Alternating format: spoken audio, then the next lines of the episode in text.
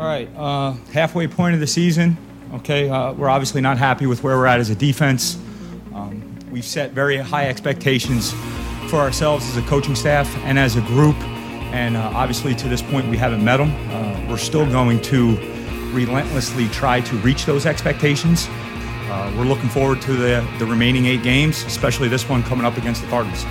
It's time to talk 49ers football on Gold Faithful with Brian Peacock and Nick Winkler. Thanks for joining us, everybody, on Gold Faithful. I'm Brian Peacock. You can find me on Twitter at BD Peacock. My co host, Nick Winkler, you can find him at Bay Area Wink. We have our favorite guest joining us today on the podcast, Matt Barrows from the Sac Bee. We're going to talk to him in, uh, oh, about 15 to 20 minutes. But uh, we have a little bit of news to get out of the way. And then you heard Jim O'Neill there 49ers defensive coordinator at the top. And I believe uh, I don't know if hot seat's the right word, but where where I don't know. Where do you think we're at with him? Yeah, I mean, they can't keep going with this, right? I mean, this is a historically bad defense at this point, and the pace that they're on right now. I mean, they're going to break some records, or at least you know take a few to the wire come the end of the season. Points scored against, and you know rushing yards allowed. It's it's unbelievable what what's happening every single week. We watch this team, and it's just.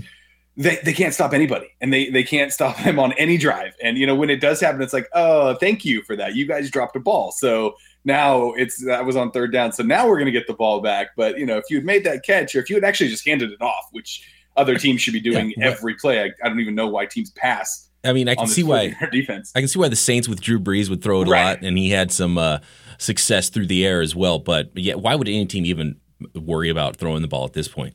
Yeah, I mean, and, and the schedule is, I mean, where, where's the win in here? You know, at Arizona, home against the Patriots, at Miami, at the Bears, Jets at home, at the Falcons, at the Rams, home against Seattle. I mean, I guess there's a few in there that, that are possible, but yeah, there's there's nowhere to go but down. I think for this team, well, I'd like to say there's nowhere to go but up, but where where is it? Where's the bright point? Yeah, speaking of the schedule, even the teams you think were okay, you know, that that's a, that's a winnable game. That's a, that's uh, it'll be a tight one, but you have Miami, who's got Jay running for 200 yards a week all of a sudden.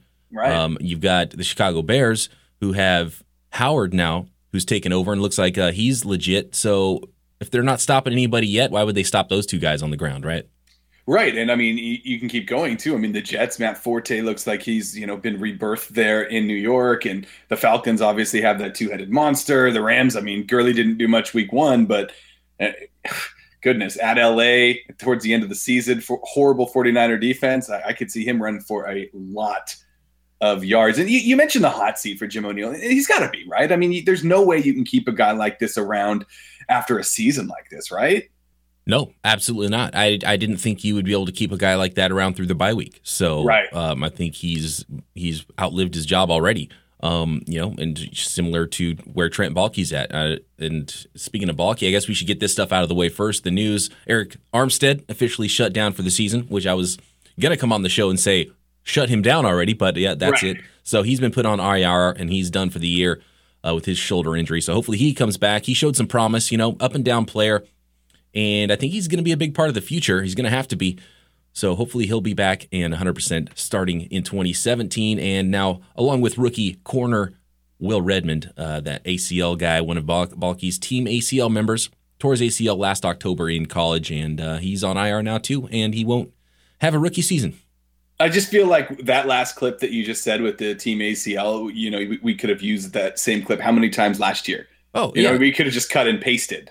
It's it's unbelievable, and I think that's pretty much it's Baalke's legacy now, and it's yeah, become a it joke. Is. I mean, it's long arms and it's Team ACL, and that's what Baalke's going to leave behind. And all, all the stuff, all the good fuzzies and and warm and fuzzies that happen with with uh, Super Bowl caliber 49ers teams are not going to be associated with Trent Baalke, and no. you know, and that's that's what you get.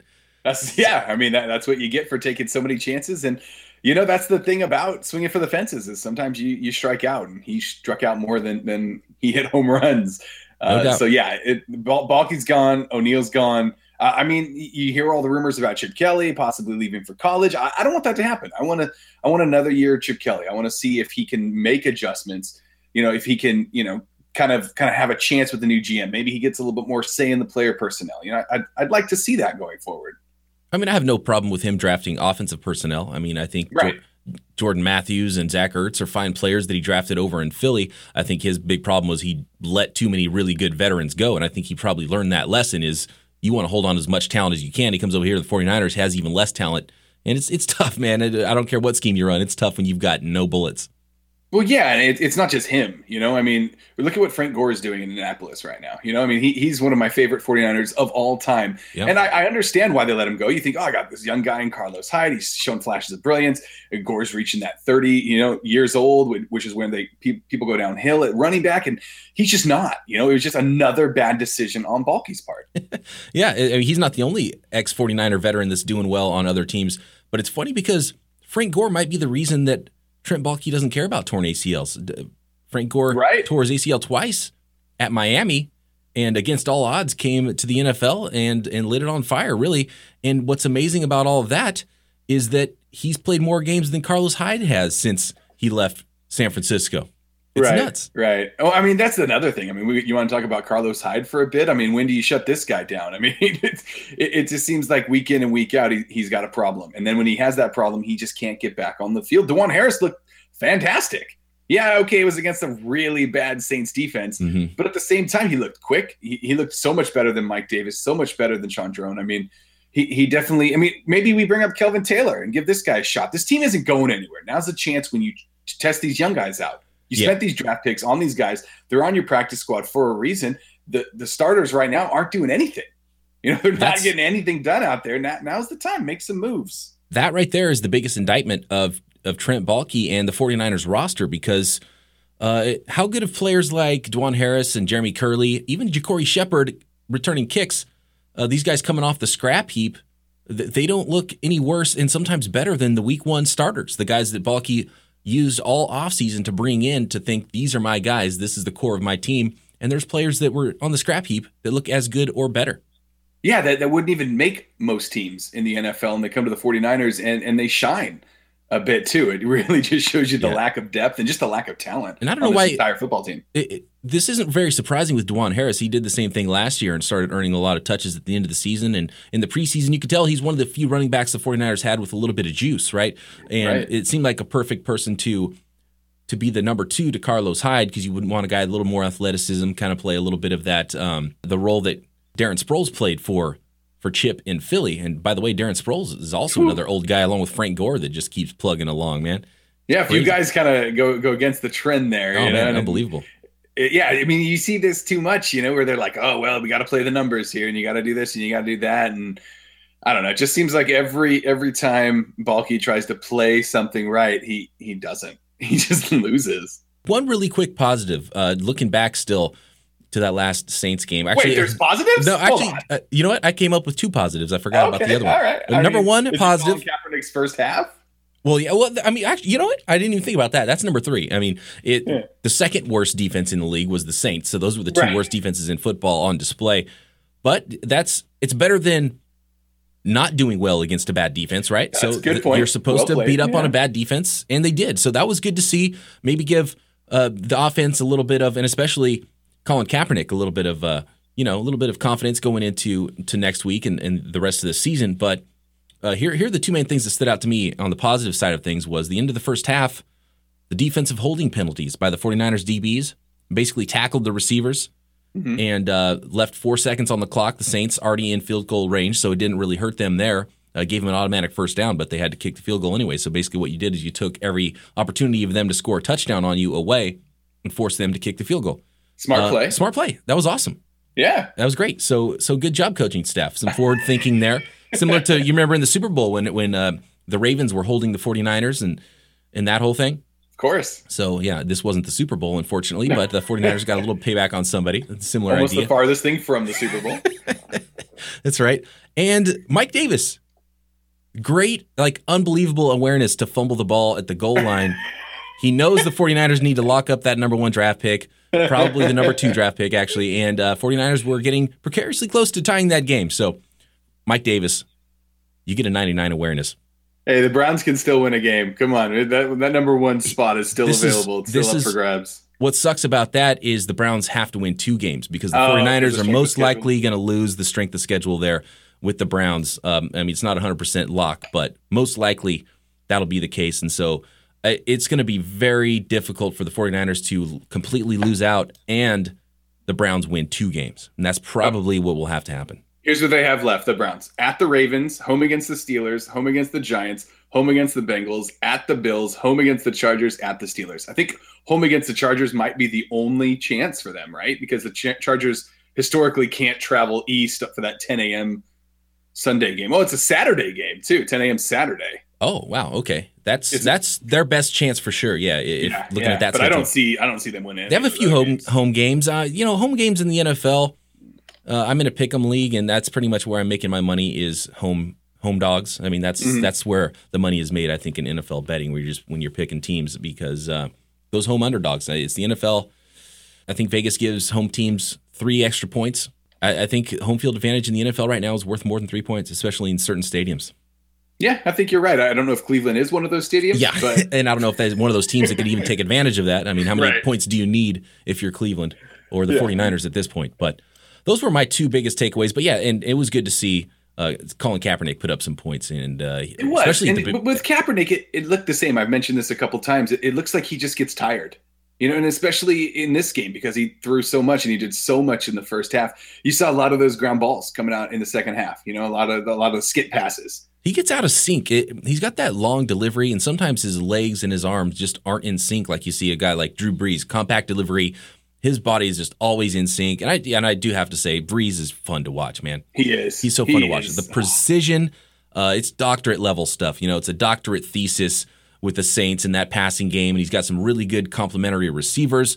Michael Thomas looks like he's going to be a hit there as the, you know the bigger receiver next to Brandin Cooks and Willie Snead's one of the more underrated receivers in the league as the number three guy. Really great trio of receivers there. Uh, but man, Brees throwing those back shoulder throws.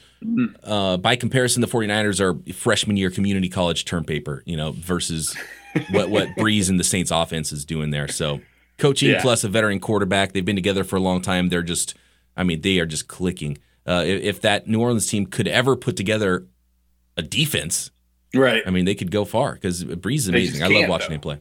yeah, they I can't for whatever reason every year. They try. yeah, okay, I, so, you know, one of the main things I love about Brees too is just his size because I met him once and we're we're the exact same height and we have very similar builds. And so when I watch him, I'm like, that, that's what I would look like. Yeah. out there. That was the passing and everything, the yeah, accuracy, the, the strong arm. I mean, everything. If Drew Brees had zero talent but the same size, he would look exactly like Nick Winkler out there. so okay, let's let's get back to the defense a little bit before we get um before we get Matt Barrows on the phone we here. We have to.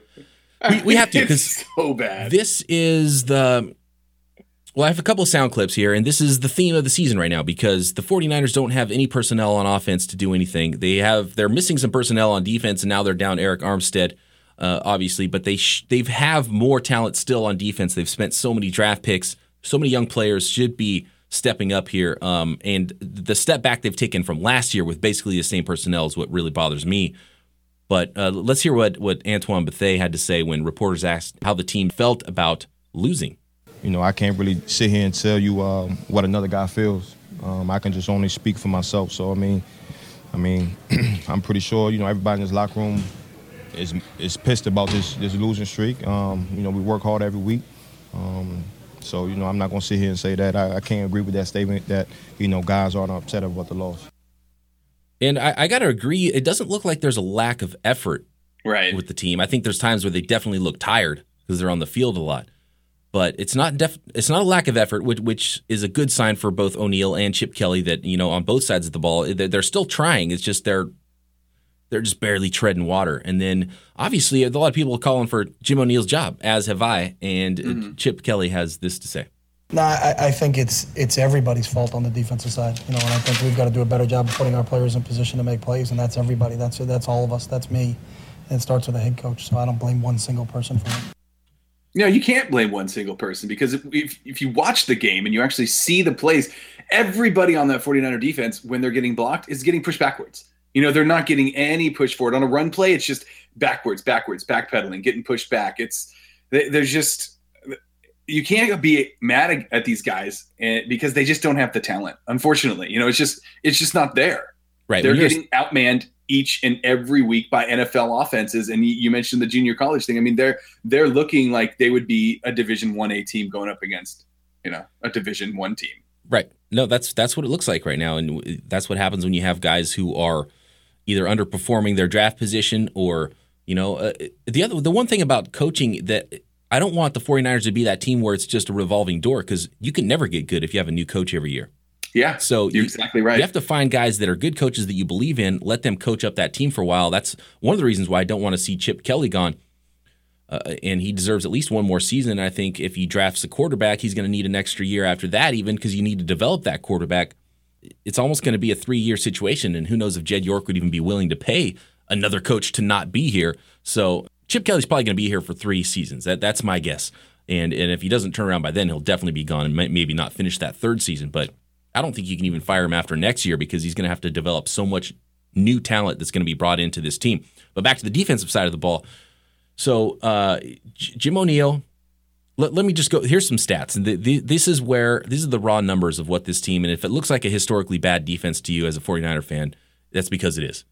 Uh, Jeff Deeney from Pro Football Focus, a friend of the show, he posted some numbers here from PFF. The 2016 run defense for the 49ers, base defense, they're allowing 4.3 yards per carry, which is not good, but that's not, you know, 4.3 is not crushing. It's not soul crushing. Right. This is where they're getting killed is nickel and dime, where they're playing more often. 7.6 yards per carry allowed. That's horrible. Yeah. You just you can't survive in the NFL like that. 7.6 is like what Alabama does to, you know, one of their tune-up games in week 1 of this season. Right. Uh, some more stats. According to Elias Sports, 49ers are the first team in NFL history to allow 100 yard rusher in seven consecutive games. Uh, no other NFL team has allowed more than three 100 yard rushers in a game this season. So the 49ers have doubled wow. that, more than doubled that. And that's consecutive or not. And this is all yeah. consecutive after that week one win.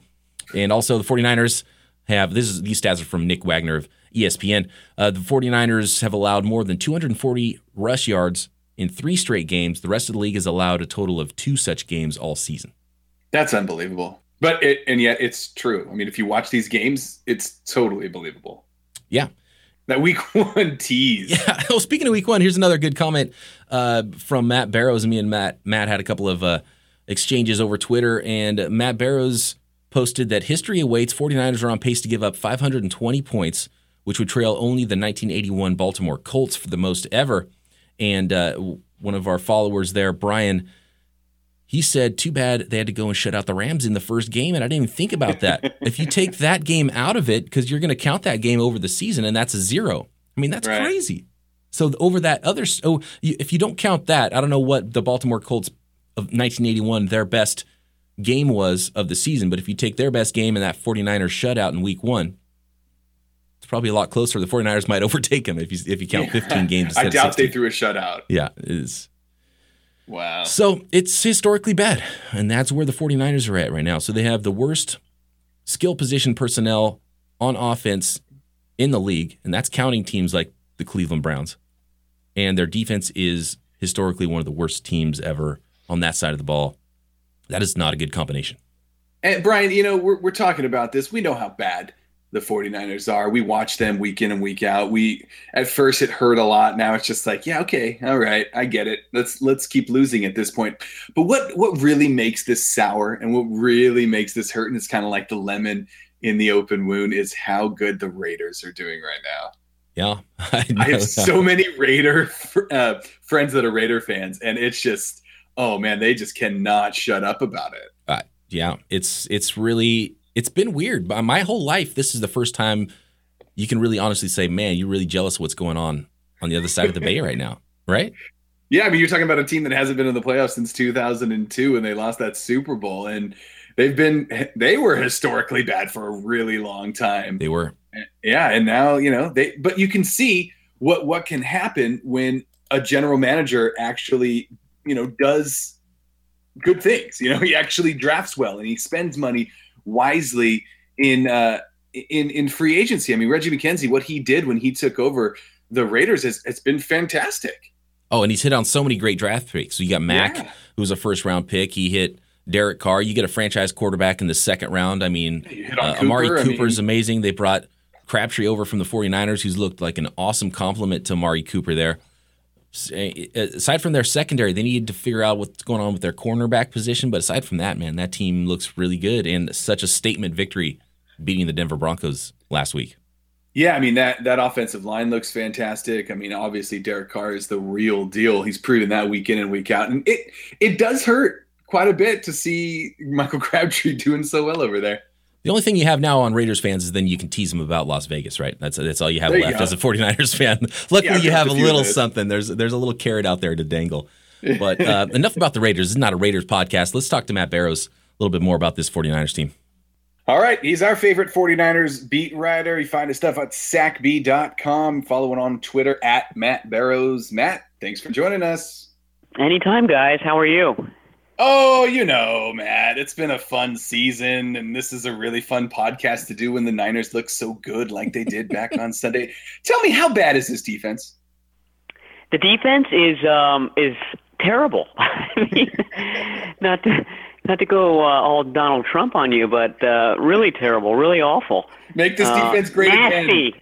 nasty as it were. Yeah. Well, I mean, uh, it, it, it's and you, you don't see any respite from it because the most elemental thing is stopping the run, and, and they can't do that. They, they just cannot figure out how to uh, stop the opponent's running game, and and it's almost to a point where you just have to put all of your forces to do that, and and take uh, you know take your chances with uh, being bombarded through the air because that's a dicier proposition for an offense than running the ball. I mean, if you think you can, you you know, uh, chew off five six yards uh, carry in in the in the second half, which is what opponents are doing, that's what you do. There's little risk involved in that. So until that uh, very basic uh, component of the defense is taken care of, it, it's uh, it's very hard to see the 49ers winning any game this season.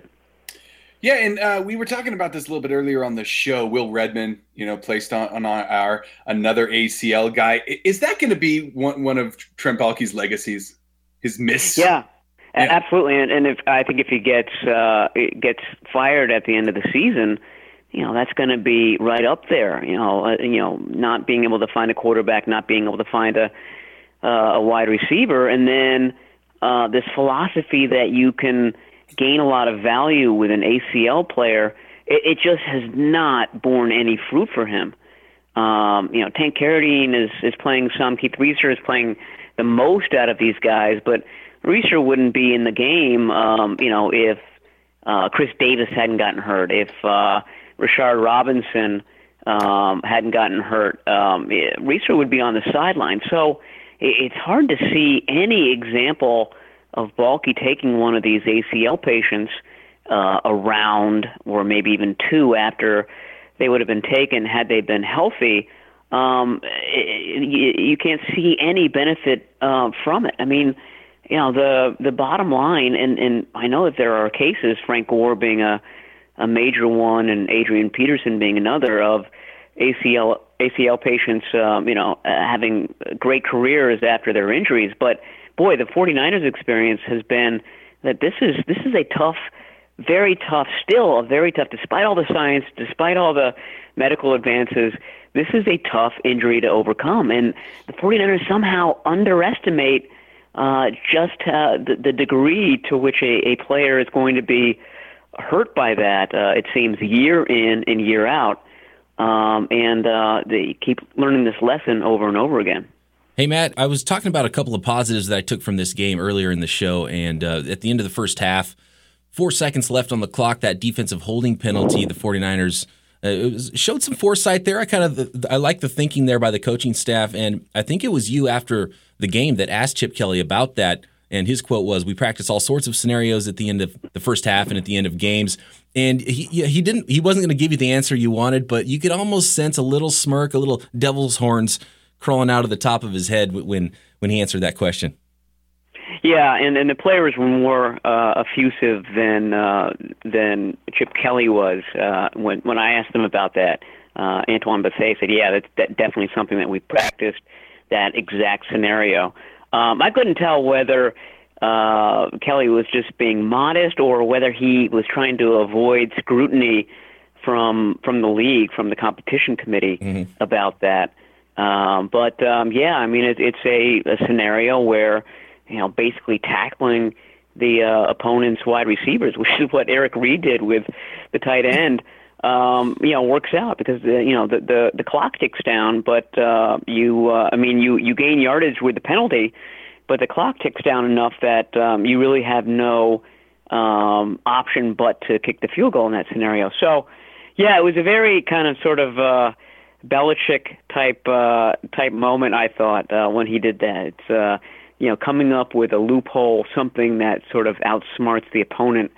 Uh, Belichick and, and, and Chip Kelly are, are buds from the uh, from New England, from the Northeast. So uh, I'm, I'm sure that that's uh, something that uh, he took a lot of pride in. So, Matt, this weekend at Arizona, one of the best running backs now in the NFL, David Johnson, probably just licking his chops. The 49ers shut down Arik Armstead uh, just with this rush defense needed. What can you tell us about uh, defensive tackle Chris Jones that the, the 49ers signed to, to fill his spot? Um, really nothing. I mean, he was a, uh, I think, a sixth round pick in 2013. Has bounced around uh, a few teams. He's got some quality snaps. I think he started, uh, you know, uh, five or six games for the Patriots last year. Played um, a, a little bit for the Dolphins this year. So uh, at least he's he's been around and knows uh, knows the NFL and um, has some experience. I, I really don't know much about him. He's not impressive uh, from a, a size weight uh, standpoint. He's he's six one, uh, almost three hundred pounds. So um, he may just be sort of a, a plugger guy, but you know that that's that's what they need at this point. Uh, they don't need any flash, like I said earlier. I mean, uh, you need to you need to concentrate on um, you know filling gaps and and stuffing the run, uh, and not on on sacks and anything fancy like that. And you know the 49ers uh, to, to begin the season had a very uh, complex and multiple defense, and week by week, game by game, they've been dumbing it down and simplifying it, and uh, they're still making these very basic errors. So um, I'm sure that uh, Jim O'Neill is, is quite frustrated by it. Um, he certainly is, and so is the whole staff. But um, you know, it, it, it, there's really I don't want to say it's hopeless, but um, they they've done everything that they know how to do at this point by making it more and more basic. But the 49ers keep making mistakes, and, and, and frankly, some of the players that are out there right now aren't very good. Yeah, you know, uh, you mentioned it early on in the season. Yeah, after week one, we came on this show and we were like, "Wow, Jim O'Neill, he can run some great blitz schemes, and this is this is good. This is what we like to see." And yeah, I've noticed it week and you know week after week, it's just getting worse and worse and worse. And I'm sure you know injuries has has a lot to do with that. But at the same time, I mean, if this continues down this path for the rest of the season, do you see a scenario where Jim O'Neill keeps his job? Well, for for the season, yeah. I mean, um, at this point, I don't I don't know what they can do.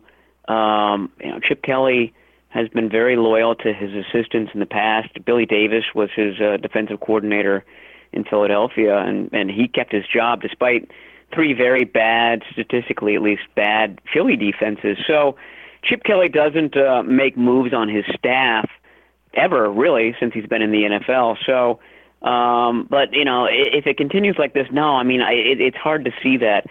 Um, you know, I, I think in like anything else in in life, this is a, a combination of things. Uh, the injuries that you mentioned, uh, a pretty young defense poor drafting on defense, and a, a, a relatively inexperienced defensive coordinator. I mean, um, you know, we, we just had Vic Fangio here for a number of years. Uh, I don't think Vic Fangio would, would turn this into a top 10 defense by any stretch, but, um, you know, you look at his Bears defense right now, not a lot of talent on that unit either.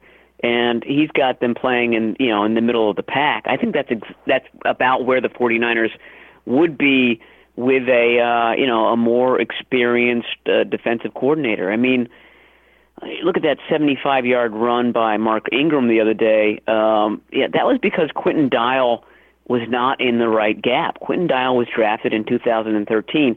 He's sort of a young player, but he, he's been in the league for a while. Um, he shouldn't be making that mistake in Week Nine.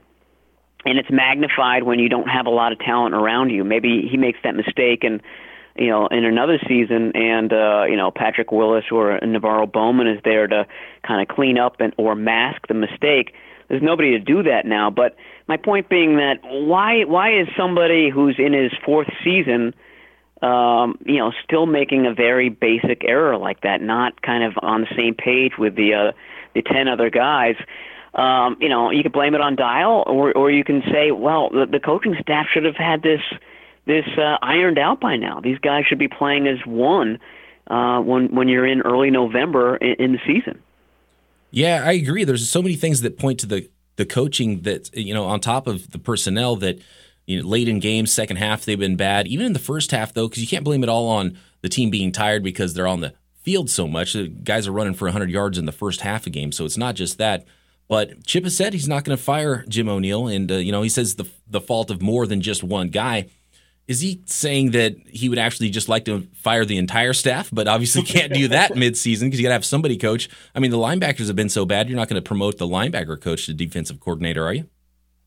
No, I mean uh, the other guy that they were looking at at defensive coordinator was uh, Jason Tarver. Jason Tarver is coaching the outside linebackers who have. Uh, three and a half sacks among them this year. These are your edge rushers.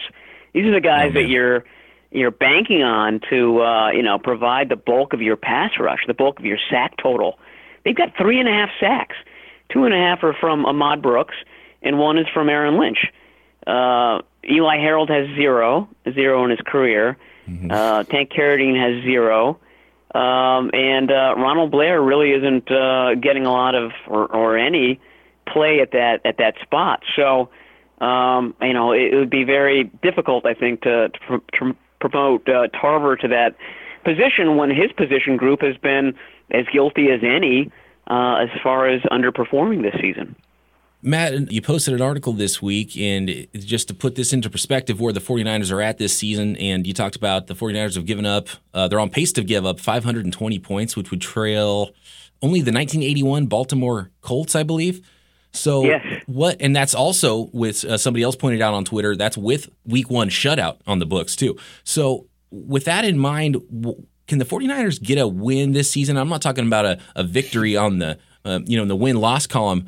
I'm also looking for another reason to play this clip coming up in a second. But um, can they get a win, as in become the worst defense ever? So I think we're going to win, and I think we're going to win maybe substantially. But let's just see what happens.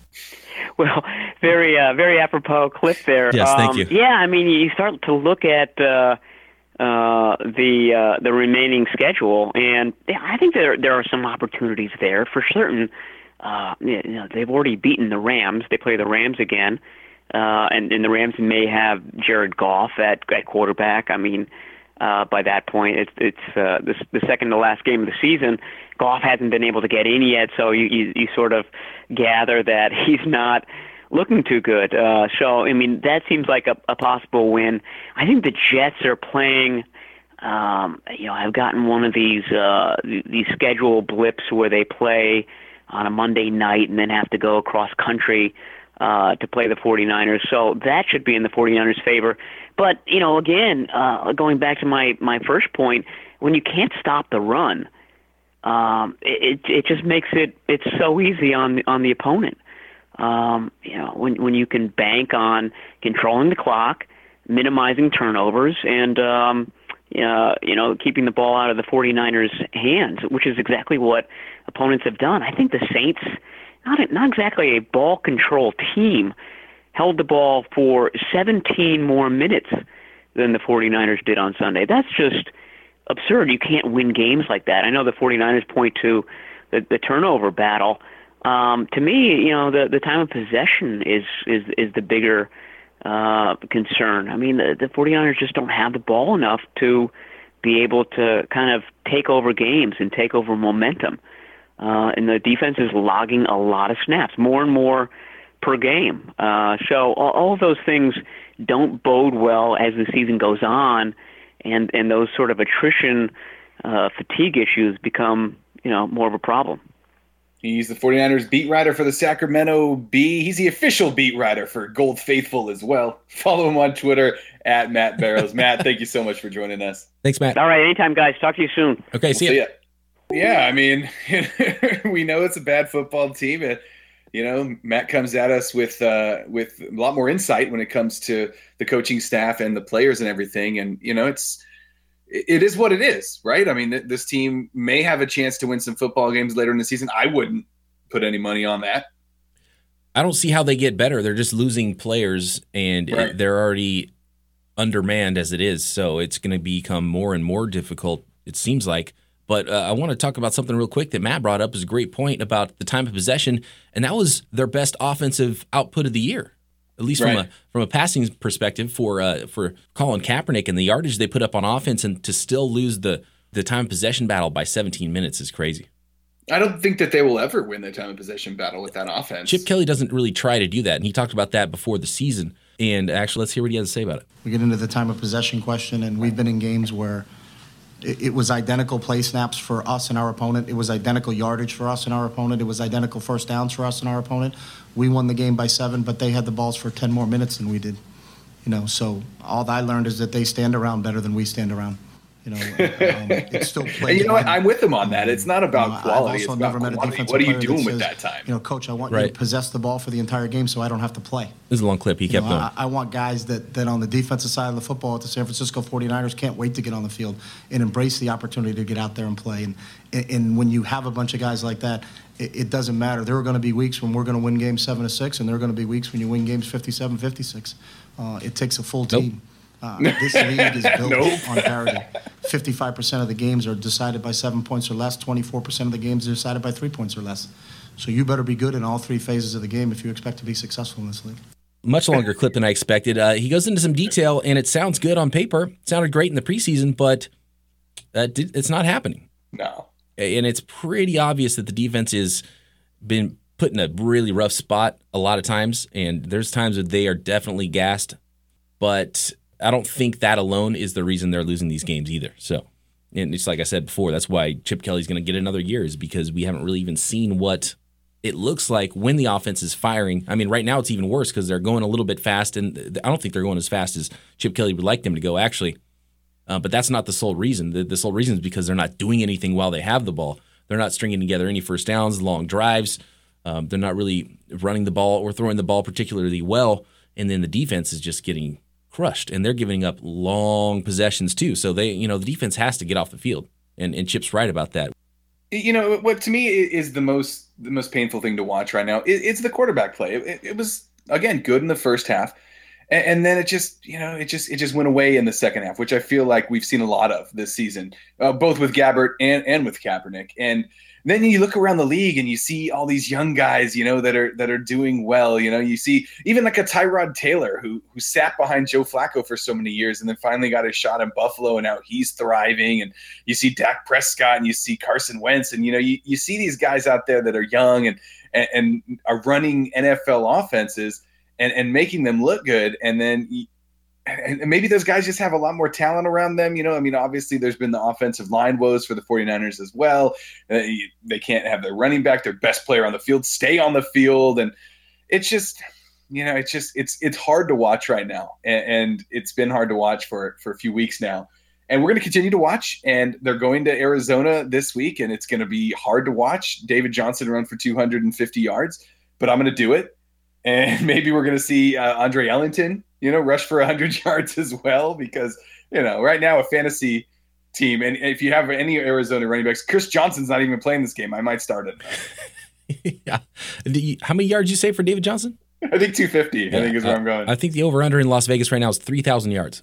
yeah, I'll take the under, but not by much.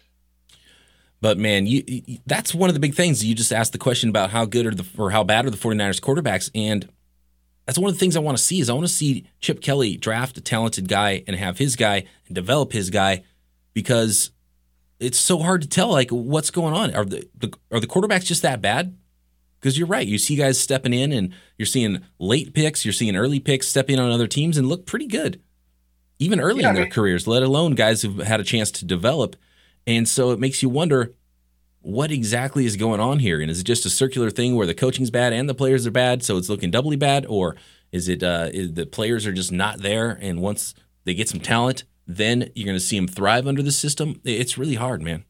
Yeah, and, and I mean, the Jeff Driskel move. You know, they do draft a quarterback, and he looks relatively decent in the preseason, and, and then they cut him and they sign Christian Ponder to their practice squad. And okay, that's fine, but okay, maybe it's time we see Ponder now.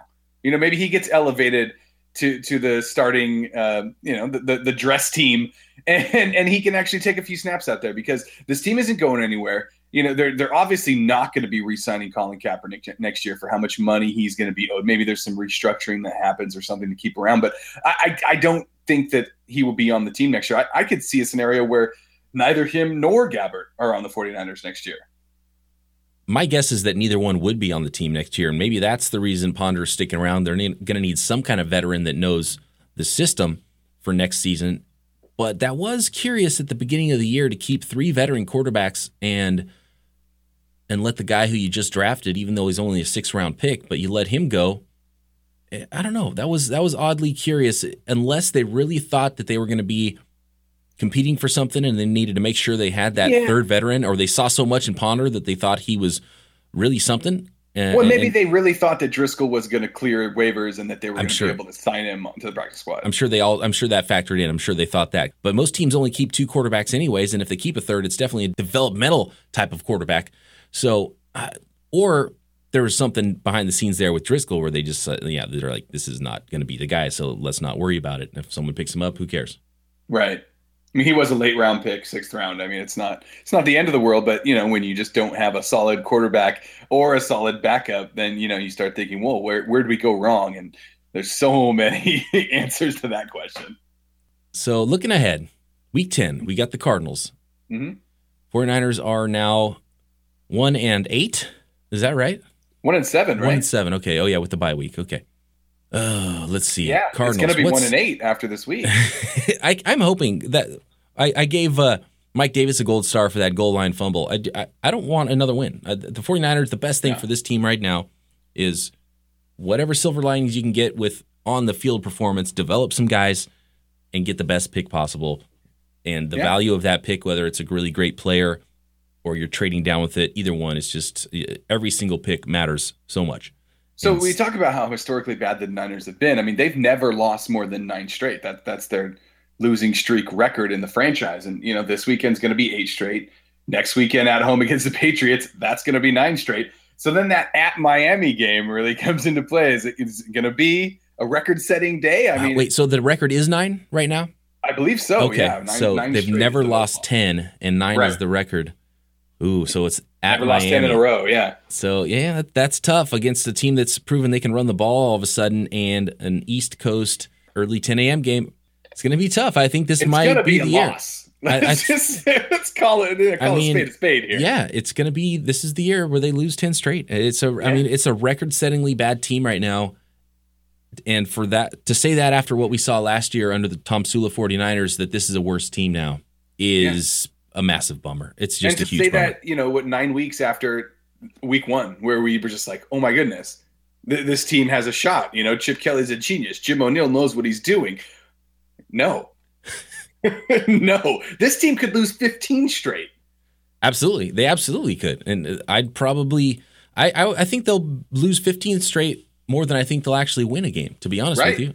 Uh, yeah. I, that's what I believe, and honestly, it's not, probably not the worst thing. It sucks rooting for your team to lose, but that's where I'm at right now. It's the best thing for the franchise, and you have to also have to uh, get rid of Trent Baalke. I think is obvious. Uh, one thing I want to mention is that the fire Baalke banner didn't happen. What the hell? Uh, he was grounded, and apparently uh, the pilot was not available I wonder if maybe the Yorks or the Baalke Trent himself was like, "Hey, I'll throw you down like extra cash if you don't fly this weekend. I'll pay you twice as much." I would like to hear that. That, that would be hilarious if that's what happened because that's pretty curious that all of a sudden they raise this money and the pilot's not available. Interesting. so we'll see the next home game. all right, man. Yeah, I think we got to get out of here. I think we got to just head towards this Arizona loss let's get out of here. Let's hope for another loss and some silver linings in between on the field. We're, we're, we're looking for development right now, and we're looking for the best draft pick possible. Uh, Deshaun Watson is officially going to enter the NFL draft. I don't think he's going to be a top two pick, but that remains to be seen. Also, his teammate Mike Williams, one of the better uh, wide receivers in college football, uh, height, weight, speed guy, very interesting guy. I've really liked uh, for for a number of years. And in last year, he hurt his neck very early in the season, so he came back from that. He probably would have been in the draft last year, uh, but he's really good. Most likely a first round pick there. So a couple of uh, first round guys, and th- those names are going to start trickling in, and, and, players to look at because it's all about the draft. for me, I love the draft anyways, but uh, you don't want to start looking the draft too early in the season. But right now, that's where we're at: draft picks and, and scouting players. You're exactly right. All right. Thanks everybody for listening. Thanks to Matt Barrows for joining us on the show once again. Thanks to uh, all our subscribers on iTunes and SoundCloud and everywhere. Our email, goldfaithful49 at gmail.com. Thank you, Nick. And you can find us on Twitter. I'm at BD Peacock. He is at Bay Area Wink. And we will talk to you next time. See you. And nice. next week, we're going to have a new president. So I think we're going to win, and I think we're going to win maybe substantially, but let's just see what happens. That's pretty radical. Oh, man. I'm not liking the way this is looking.